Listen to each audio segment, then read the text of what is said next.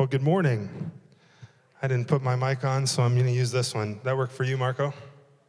All right. It might be a little combobulated here trying to manage everything in my hands, but hey, uh, glad you're here this morning. My name is Josh, and uh, I'm one of the pastors here, and we're in a series called More Than Enough. And we're looking at uh, ultimately, really, some of the I am statements of Jesus and then also kind of going into the Psalms and to see how Jesus fulfills, uh, more than fulfills, some of the deepest needs that each of us have in our lives. So, so far we've looked at our need, uh, our need for direction and our need um, as well then, uh, what was last week? I'm drawing a blank. Somebody help me, you were here. Direction and, do you remember? Guidance, thank you. Man, I could use a little guidance today. And so, with that, let me pray and uh, let the Holy Spirit guide me today. Um, Father, thanks for Jesus and thanks for your grace to us through him. Um, Lord, pray you would uh, you'd guide our time together this morning and uh, you'd, you'd teach through me and uh, you'd even teach me as we look at your word today, Lord, and uh, the, the ways, Jesus, that you fulfill our need uh, for protection and to be protected. Lord, we love you and we pray this in Jesus' name. Amen. I, I read a story this week of a guy who used to work at a visitor center out east. And at this visitor center, his boss had uh, kind of some weird instructions for him. And really, for anybody who worked there. At this visitor center, like a lot of them, they had a guest book. And in the guest book, you were supposed to write, uh, you know, your name and address and a comment. And so for the guys who worked there, the first thing they were supposed to do is uh, sign the guest book themselves when they came in and leave a comment and fill it totally out every morning. That was number one. The second thing that she always asked them to do was that uh, on each line it had this comment section. And so if somebody visited and they signed in and then they didn't leave a comment, after they were left, then they were instructed to leave a comment for them, but to put a little dot by it so they would know who left the that the comment really wasn't one to be taken seriously, but it was one one of the employees made. Well, at one point, one of the employees asked the lady, she's like, he's like, uh, well, why, why in the world do we do this? This is just kind of strange. It's, it's, is that, should we really be doing this? And she said, well, the reason we do it, she didn't hesitate. She said, is because people are sheep. She borrowed an analogy from Jesus. People are sheep and they follow whatever they see someone else doing in front of them. And so if you if you if the name is filled out but there's no comment, guess what they're never going to leave? A comment. And if the page is open and there's nobody who's ever signed in before, guess what they're never going to do? Sign in. Isn't that true? Do you remember back in the days when we had like this register that we would sign and have you pass down the row? This was like 10 years ago. Anybody remember those days? And uh, what would happen? If people in your row signed it, everybody signed it. But we would get books back that had uh, one or two or no signatures in it, and it was clearly a row. Uh, we did an experiment one time. We even put stickers in the books, knowing where some of you always sit and it didn't get passed, it never got signed. And no one in the row signed it. Why? Because we're all sheep. We all follow. Well, last week we looked at Psalm 23 and uh, we saw uh, the Lord is our shepherd. Well, this week in your 110 group, you're going to be studying John chapter 10. And in John chapter 10, Jesus makes this statement. He says in chapter 10, verse 11, I am the good shepherd. The shepherd, the good shepherd, lays down his life for the sheep. And one of the things that we didn't really get into last week in terms of the role of the shepherd in our lives is the way that the shepherd protects his sheep. And Jesus is our protector, he protects his sheep. He's the good shepherd, so much so that he actually lays down his life for his sheep. If you would read the rest of that passage through verse 15 of John chapter 10, uh, you would Jesus is telling this parable, and he, he talks about he compares himself to the good to a shepherd, calls himself the good shepherd who lays down his life for the sheep. But he said, "There's others who come along that are simply hire, hirelings. They're just hired men. And when the sheep face danger, do you know what they do? They just go, oh, not my sheep, not my problem. They're not going to chase them down at, at their own peril, but the shepherd will, right? Because he, as we saw last week, he has the most at stake. He's the one who's invested time and money and resources in the sheep. And so he's going to do whatever he can to protect them. Well, the truth is that all of us want protection. Do you, do you want protection? Anybody? I do. I mean, I want, I want to be protected from certain things. I want to be uh, protected uh, from, from hardship. I want to be protected from, uh, from sickness. I want to be protected from critics. I want to be protected from fill in the blank, right? We, we all want protection from outside threats. That's why our nation has an army, because we want to be protected. We wouldn't have an army if we didn't, didn't want to defend ourselves, would we? No, that's why we have an army. Uh, it, it's why we have a security system on the church during the week. So we can be protected from somebody coming in and, and stealing things. It's why maybe you do on your home. It's why um, airlines have installed so many security measures. For those of us, when we flew to India, we went to India a couple weeks ago, and when we flew back to the United States, we had to go through security like three or four times before we could get on that final plane that actually took us back to the US. Why? For protection. There was actually security right at the gate before we got on the plane, even leaving Dubai. Uh, we want protection of our homes. So that's why you did you lock your door when you left this morning? I freaked some of you out, didn't I? Did, did you forget to put your garage door down? Why do you do that? Do you want to protect your things. You want protection. That's you want protection for your future. That's why you invest in a 401k. That's why you have insurance. That's why uh, you trust in a government program, some of you, of all things called Social Security. Somebody joked around one time and they said, Well, the funny thing is about Social Security is it's not enough money to be social, and because uh, I don't have a social life now, and it, it certainly isn't secure. So I don't know why they call it Social Security. But in our hunt for protection, we got to understand that we're not going to find it in government. We're not going to find it in a political leader. We're not going to find it in our health. We're not going to find it in our bank account. Um, certainly not going to find it in Social Security. It's only in Jesus Christ. Jesus says, I am the good shepherd. I'm the one who lays down his life for his sheep. Helen Keller is quoted as saying that security is really mostly a superstition. It doesn't exist in nature, nor do the children of men as a whole experiencing it. Experience it. Avoiding danger is not safer in the long run than outright exposure. Life is either a daring adventure or it's nothing. And I think she's right. That our security, our quest for protection, sometimes causes us to search for it in wrong places. Oftentimes it does. And God's created us needing protection so that not that we would look to those other things, but that so that we would look to the Good Shepherd, so that we would look to Jesus. This morning, we're going to look at another psalm. You can turn there if you'd like to Psalm uh, 91. Psalm 91, and it's really probably the ultimate psalm speaking of God's protection. I'm going to pray, and then uh, we're going to just kind of slowly make some observations and unpack this psalm and look at aspects of God's protection and the way that Jesus ultimately is the good shepherd who protects us. Let's pray. Uh, Father, thank you for Jesus, and thanks for your grace to us through him. Lord, I, I thank you that you are good, that you do love us, that you care for us uh, because we're helpless on our own. And uh, we tend to follow the crowd. We tend to uh, wander off in, into weird things and in weird directions. And yet you always bring us back and you love us and you provide for us and you protect us, sometimes even uh, from ourselves.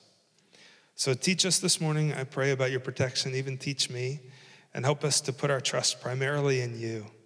Not that we wouldn't uh, be wise about other things in our life, like preparing for the future with investments or other things like that, but that, that at a heart level, we would know our ultimate security isn't in anything on this earth, but Jesus, it's in you. We love you, and we pray this in Jesus' name. Amen. Psalm 91. Psalm 91 begins like this it says, uh, He who dwells in the shelter of the Most High will abide in the shadow of the Almighty. I will say to the Lord, my refuge and my fortress, my God in whom I trust. What do you notice in that verse, in those two verses? I, I, he who dwells in the shelter of the Most High will abide in the shadow of the Almighty. I will say to the Lord, my refuge and my fortress, my God in whom I trust. Isn't it curious? I, I love how the psalmist works because, and, and, throughout the whole Psalter, all the Psalms, such imagery that, that really paints a picture for us that otherwise we don't think about. We, we think about God maybe uh, as being our protector, as being our refuge. We've heard some of these things, but, if, but the imagery that he uses sometimes is really helpful for us and our, our sheep brains to, to, to figure out what he's talking about and to truly understand it. Uh, I'll say to the Lord, my refuge and my fortress. What do you think of when you think of a fortress? Think of a castle, right? You think of something big and strong and a place of safety and high walls and uh, total protection from the enemy, right? Maybe even up on a hill, uh, maybe with some protection around it on the outside, uh, guards and towers watching over. And the psalmist says, That's what my God is like. God is my refuge and my fortress. He's, he's, my fortress. What about refuge? What do you think of when you think of refuge? You ever been in just uh, terrible weather and a terrible downpour? I mean, like where it's like pelting you on your face so much that it hurts. And what do you what do you want more than anything? You want refuge, you want a shelter, you want somewhere to hide from the rain. And that's that's what the psalmist is saying that God is a refuge. He's a place for us to hide, to find safety. Uh, a, a, place, a place of refuge is one where whatever it is that's attacking you can't get you, right? Otherwise, it's not really a place of refuge, is it? And so, the first observation I might make with you about God's protection is that it is unassailable. God's protection is unassailable. Now, now notice who he protects. He protects his children, right? He protects those who dwell in the shelter of the Most High. They'll abide in the shadow of the Almighty. They're in his shadow, they're behind him. He's taking the lead, he's protecting them. And there's no way anything is getting through him to attack and hurt you uh, that would somehow defeat him first, right? He's your refuge and your shelter and your fortress. He, Martin Luther wrote a, does that hymn come to anybody else's mind? Martin Luther's hymn, A Mighty Fortress is Our God. How does, how does the verse go? A mighty fortress is our God, a what? A bulwark never failing. Our helper, he amidst the flood of mortal ills, he's prevailing, right? Uh, he's, he's, he's never failing. Those who would dwell in the shelter of the Most High will abide in the shadow of the Almighty. Now, I was, I was an older brother, I wasn't a younger brother, right? I was the oldest of four. I have three younger brothers, and um, there's a couple times I can remember with, with Adam kind of stepping in into a fight for him and kind of but i remember even better than that i think i've told this story before is is my dad my dad was a big man he was a couple inches taller than me, and he was big. I mean, he, about the stature of, of Tim Stiffer. That, that was my dad. He was just, he was a big guy, and you wouldn't, you didn't want to mess with him, right? Well, one time I was a little kid, I think I've told this story. I was up at the fairgrounds. The county fair was in our small town, and I was up playing video games, and I had taken my little brother's new bike, which was really cool and I was riding it underneath the grandstand was the arcade, and I rode, rode his bike in there, and I, I went up to, you know, and this other, you know, I was sitting there watching him play Pac Man or something, I don't know. And this other kid who's just kind of mouthy He got in my face, What do you got your bike in here for? He's a few years older than me, and I didn't really answer him. I was kind of short and pudgy and shy, and I didn't really say anything. And finally, he just he kept getting in my face. He was just being a jerk, and then he he slugged me, and I ended up with a black eye. And I remember riding my bike home, and uh, I don't know, maybe a mile or so across town, and, and got home. And I remember just being a little woozy, and it must have been a Saturday because my dad was home, and uh, he's like, "What? What happened?" And as you know, I was tearful, and I told him what had happened. He's like, "All right, well, let's go." And so he he put me in his truck, and we drove up to the fair, and we went in. And then he went up and confronted this kid, said, Hey, uh, did you punch my son? Do you know where I stood?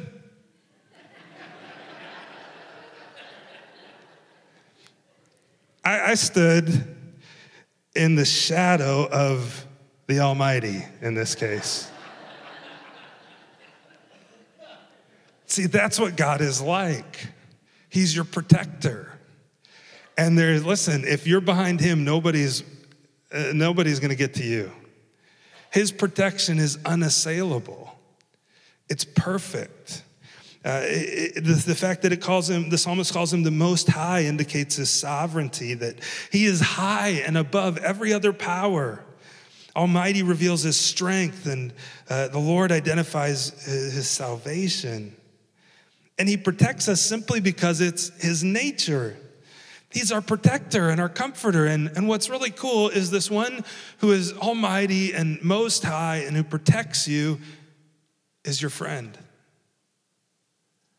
Jesus uses that tender language of, I'm the good shepherd and I care for my sheep. And as you study it this week, as you keep going in, in John 10, you'll find out that uh, he doesn't lose any of the sheep that he's been given. He knows them all by name and he protects them and loves them to the very end. Isn't that good news? So his protection is unassailable. Uh, and so, like the psalmist, we should put our trust in him. He says at the end of verse 2, In whom I trust. Well, look at, let, us keep reading here, verses 3 and 4. He will deliver you from the snare of the fowler and from the deadly pestilence.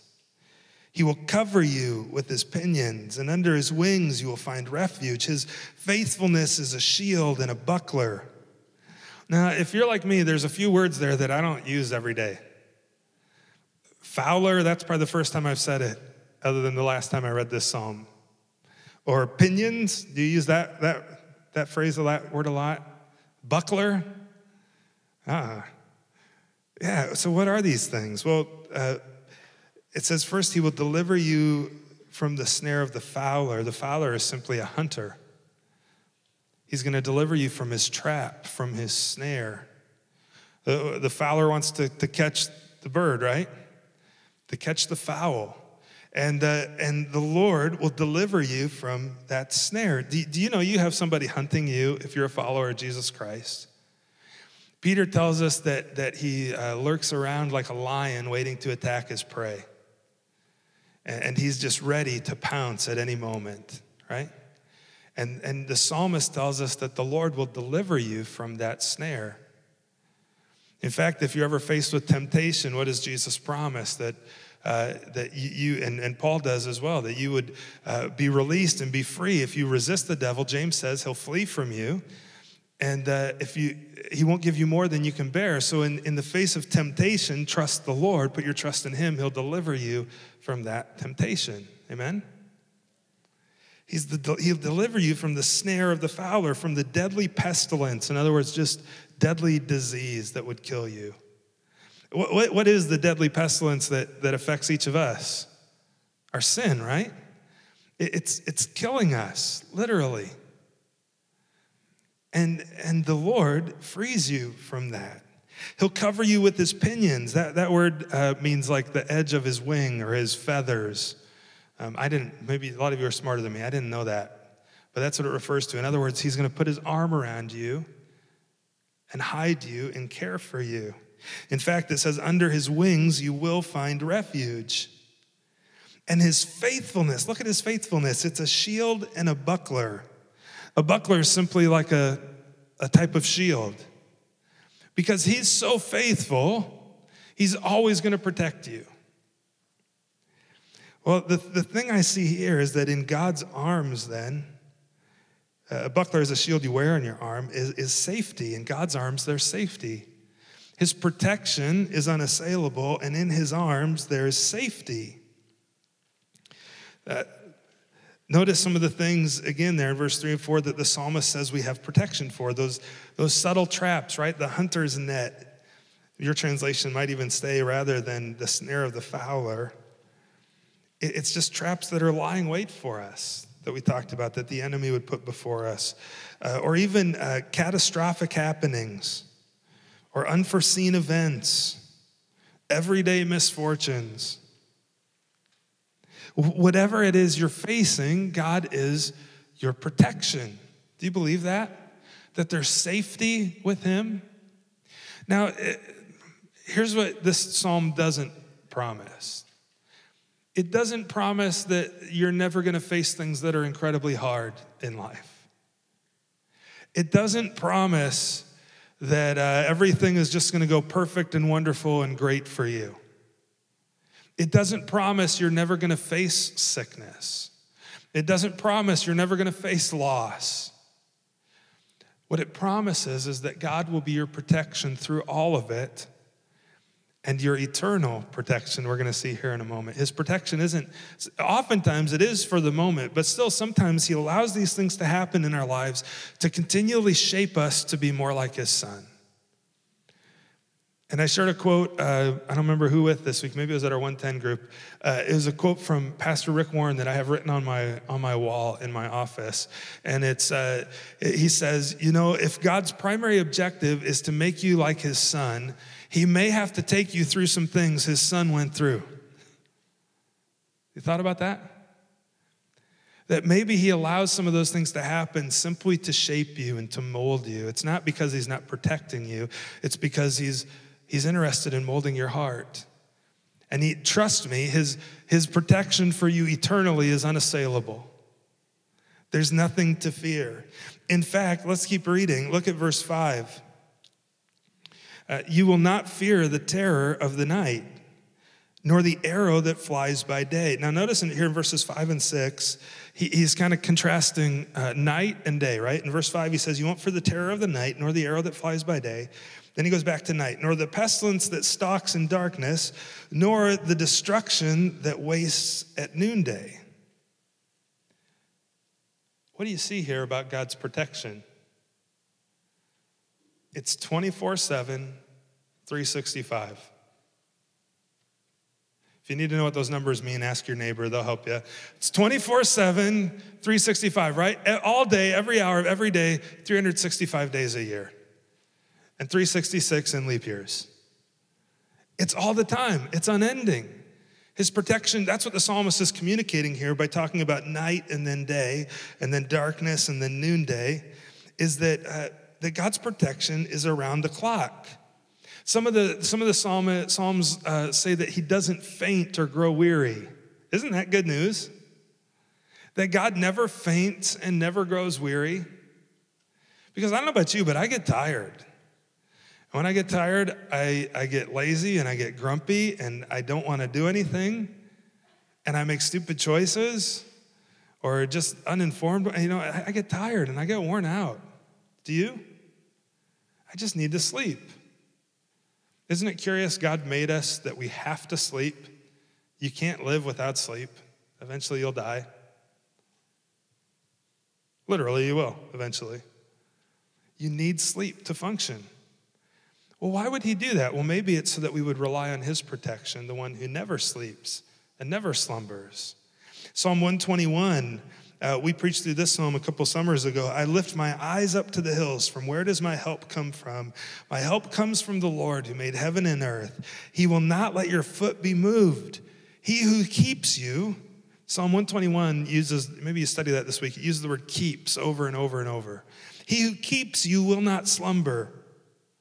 Behold, he who keeps Israel will neither slumber nor sleep. There's a really good quote by Victor Hugo. He wrote the, the book Les Mis. He was a French author in the 1800s.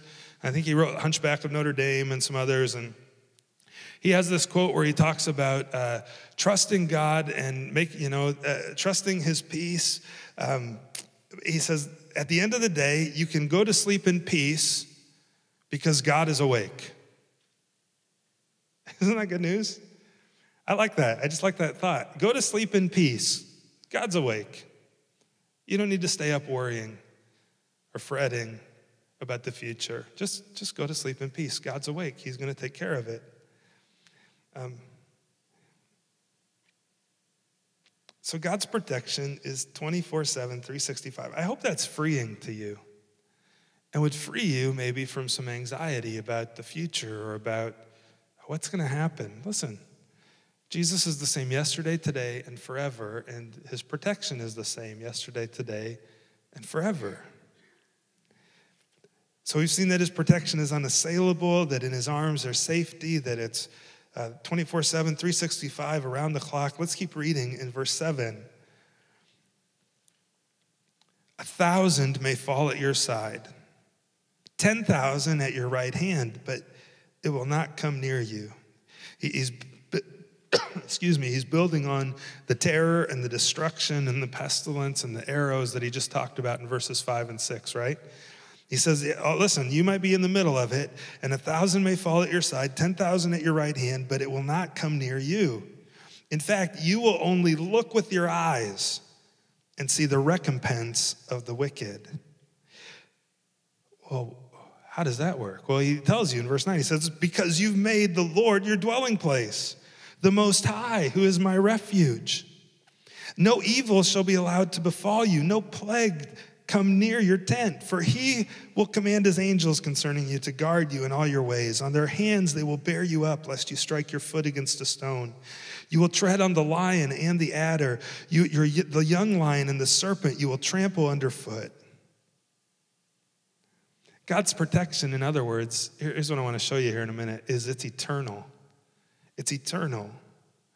And see, look at verse 7 what he says. He says, Though a thousand may fall at your side, 10,000 at your right hand, it won't come near you. Now, I said this, this psalm doesn't promise protection from every ill and every uh, sorrow in life, but it does promise protection for you eternally if you trust Jesus Christ. And Jesus promises that for you as the good shepherd who lays his life down for you. Not that sorrow would never come your way, but that eternal sorrow will never touch you. And though a thousand may fall by your side and 10,000 by your right hand, it will never touch you. God's wrath, if you're a follower of Jesus Christ, will never touch you. Isn't that great news? His wrath for sin won't touch you because it's been poured out fully on Jesus Christ for you. It, it, won't, it won't touch you. In fact, look at what verse 8 says it says, You will only look with your eyes and see the recompense of the wicked. You won't experience it. You may see it, but you will never experience it. If you've trusted Jesus Christ, uh, your sin is completely paid for. You, you may experience consequences for it, right? But you won't experience God's wrath for it. You won't. That's why the, the, this is one of many verses that really contradicts the Catholic teaching of purgatory that somehow after I die, I have to go and continue to pay off some of the wrath that's left for my sin before I can get to heaven. No, no, no, no, no. You'll only see it with your eyes, the recompense of the wicked. That phrase is one that Jesus picks up in, in Revelation chapter 22. He says, Behold, I'm coming soon, and I'm bringing my recompense with me to repay each one for what he has done. He's going to repay those who have done evil, who haven't trusted him, who haven't put their faith in him. And Jesus is the one, uh, he's the good shepherd who protects you. He, he lays down his life for you, but then guess what? He takes care of all the enemies. And one day he's coming soon with his recompense, he says in Revelation chapter 22, verse 12. Keep reading here in the psalm. Here's why you will only see it is if you've made the Lord your dwelling place, because you've made him your dwelling place. Have you trusted Jesus Christ? Not have you gone to church your whole life? That's a different question. Right? You can go to you can you can sit here, you can sing on the worship team, you can serve in ministry your, your whole life and not know Jesus Christ. You can do all the churchy things right. You can give thousands and ten thousands and hundreds of thousands of dollars to the Lord and to church. Listen, it's, it's not good enough. The way you become a Christian isn't going to church, it's making the Lord your dwelling place, trusting Jesus, putting your faith in Him, as He said back in, in verse 2 in whom you trust. Is your trust in Jesus or in you? Put it in Jesus Christ. Eh, listen, if it's not in Jesus, then guess what? None of these promises apply to you. None of them apply to you if you haven't put your faith in Jesus. Would you trust him? Turn to him in faith. This week, we had a funeral this week for Catherine Beer, uh, one of, if not the oldest member of our church, right? She passed away. And it was so clear of all the stories that were shared that day of her faith in Jesus Christ and the way that it was evidence to so many others, and the gospel was clear. Listen, have you put your trust in him? That day's coming for you and for I. It might be this week. Maybe my funeral will be preached here later this week. I don't know. I don't know. But is your faith in Jesus Christ? Listen, if it is, I'll be more alive than I've ever been before. Right? It'd be a sad day for, uh, well, for some of you, maybe not everybody. It'd be a sad day for sure, leaving my family behind, but, but right, I'll be more alive than I ever have been before. Why? Because uh, I've made the Lord my dwelling place. And though a thousand may fall at my side and 10,000 on my right side, his wrath won't come near me. Death is simply a transition into eternity, into his eternal protection. Amen? Is it for you? Trust him. See, look at, look at this promise then of the ways that he'll protect you. Uh, no evil shall be allowed to befall you, no plague come near your tent. Verse 11, for he will command his angels concerning you to guard you in all your ways. The idea that, you know, gets promoted about having a guardian angel, yeah, I don't really see that anywhere in Scripture. But what is in Scripture is that God uh, spiritually protects you. There are angels who care for us and protect God's people. On their hands they will bear you up, lest you strike your foot against a stone. You will tread on the lion and the adder. The adder, uh, literally, that's a, a horned viper in the Hebrew. This, and if Google the image of that thing this week, it, he's got like horns. I mean, he looks like the, the cartoon version of Satan. I mean, it's, but what's clear, right? Whose head will Jesus crush? The serpent. And that's why, see, this is an offer of protection for you and for I, but it's also a reference to Jesus Christ ultimately. In fact, Satan himself, when he's tempting Jesus in Matthew chapter 4, quotes this verse, doesn't he?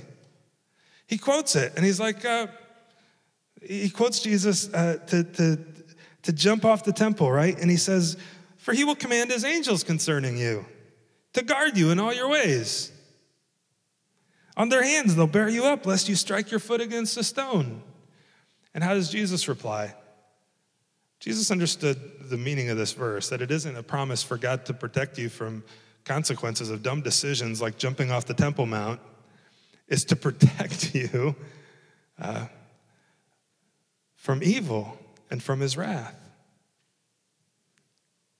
Jesus replies with, with God's word. And God's word is a source of protection for you to, to, me, to memorize his word, to, to put it in your heart. So, uh, these last three verses, then, and really kind of the first two, I think, in this psalm, really tell us how, how you attain this protection. And I've already covered this first one it's that you repent. You need to repent and trust Jesus Christ with your life, or none of these promises, none of them apply to you. Uh, in Acts 17 30 and 31, verse 30 uh, says, The times of ignorance God overlooked, but now he commands all people everywhere to repent. Tell me, who does that include? All means all. Everywhere means where? Everywhere. So are you one of the all people and are you somewhere that would be included in everywhere? Yeah, and so am I. So that, that first step is to repent. To repent and turn, repentance, all, all it means is it means I turn from me, I turn from my sin, and I turn to Jesus Christ. It's a fancy church word. It's a Greek word, metanoia, that means a change of mind. And I'm seeing things the way God sees it. I'm turning to Jesus. Over and over in Scripture, it talks about repenting. And, and many of you have, but I would guess in a crowd this size, there are still many who haven't. So I'll say it again repent and trust Jesus. And then these next three are really the, the three simple steps of, in a sense, I guess you could say maybe activating God's protection in your life. First is to reside, to reside. Look back at, at verse 1, and then we'll, um, we'll look forward to verses 14 through 16. Verse 1, he said, He who dwells in the shelter of the Most High. To reside with God means uh, to live with Him, alongside Him. If somebody resides in your home, they're probably spending the night, right? To reside. One who abides is another word. Uh, to stay with, to walk with God. Are you, are you continually practicing and understanding His presence?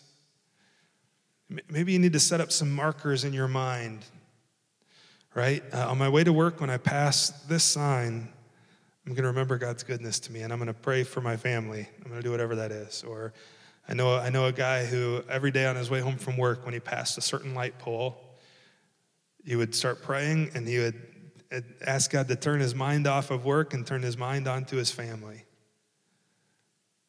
And maybe you would do that in terms of just practicing residing with him, abiding with him daily throughout the day. You do that by studying his word. That's the next one here is to rest to reside with God, to rest in God, in Jesus. In other words, to dwell with Him. See, he, he, who dwells in the shelter of the Most High will abide in the shadow of the Almighty. To rest. Um, one of the things Charlie likes to do lately, I'm always telling you stories about Charlie. He likes to grab this blanket and go up on the couch with his little Curious George sippy cup of milk you know, if we're sitting if we're sitting there watching TV, he'll climb up behind between us and he'll grab this blanket and pull it up on him, and then he'll say, "Cozy." he just wants to get cozy and to rest and sit by Hannah or I. He's starting to get really sweet, and uh, that's the idea, right? You pull up your blanket, you pull up your sippy cup next to the Lord, and just cozy, and you just rest with Him. You abide with him. You, you rest in his word, in prayer. The third thing uh, is to trust him or to rely on God. We'll keep with our R's here. Rely on him. In verse 2, it says, I will, I will, we've read this already. I will say to the Lord, my refuge and my fortress, my God in whom I trust. Trust means we're to depend on him, to rely on him. Uh, when you really totally trust someone, you're depending on them to carry the load, right? Look how you see, I think you see all of these things show themselves then as the psalmist closes the psalm in verses 14 through 16. Because he holds, and this is this is the Lord speaking then, and, and giving more promises to you of protection. Because he holds fast to me in love in other words, because you've repented, because you've re- you're residing with Him, resting with Him, relying on Him, because of those things, I will deliver Him. I will protect Him because He knows my name. When He calls to me, I will answer Him. I will be with Him in trouble. I will rescue Him and honor Him. With long life, I will satisfy Him and show Him my salvation. Amen. The Lord is your protector, and that protection comes through Jesus Christ. He's the good shepherd. Trust him. Let's pray. Father, thank you for Jesus, and thank you for your grace to us through him and your protection of us in him. Jesus, thank you that you did lay down your life for us and that, uh, that you care for us more deeply than we could ever care for ourselves. Um, remind us of that, Lord, when we still face the trials and tribulations of this life, that it isn't uh, because you, your protection has somehow failed or your care for us has somehow wandered. Um, it's, it's really a consequence of sin, and the reality is that you'll use those things, and sometimes you even allow them to shape us and make us more like Jesus. Thank you that, that this life is so short and so temporary, and one day we'll be with you for eternity. I pray for those who've never trusted you Lord, I pray today that they might repent and turn from their sin, Jesus, and turn to you. You're a good shepherd, and you love them so much. Give them courage to turn from themselves and turn to you. I pray this all in Jesus' name.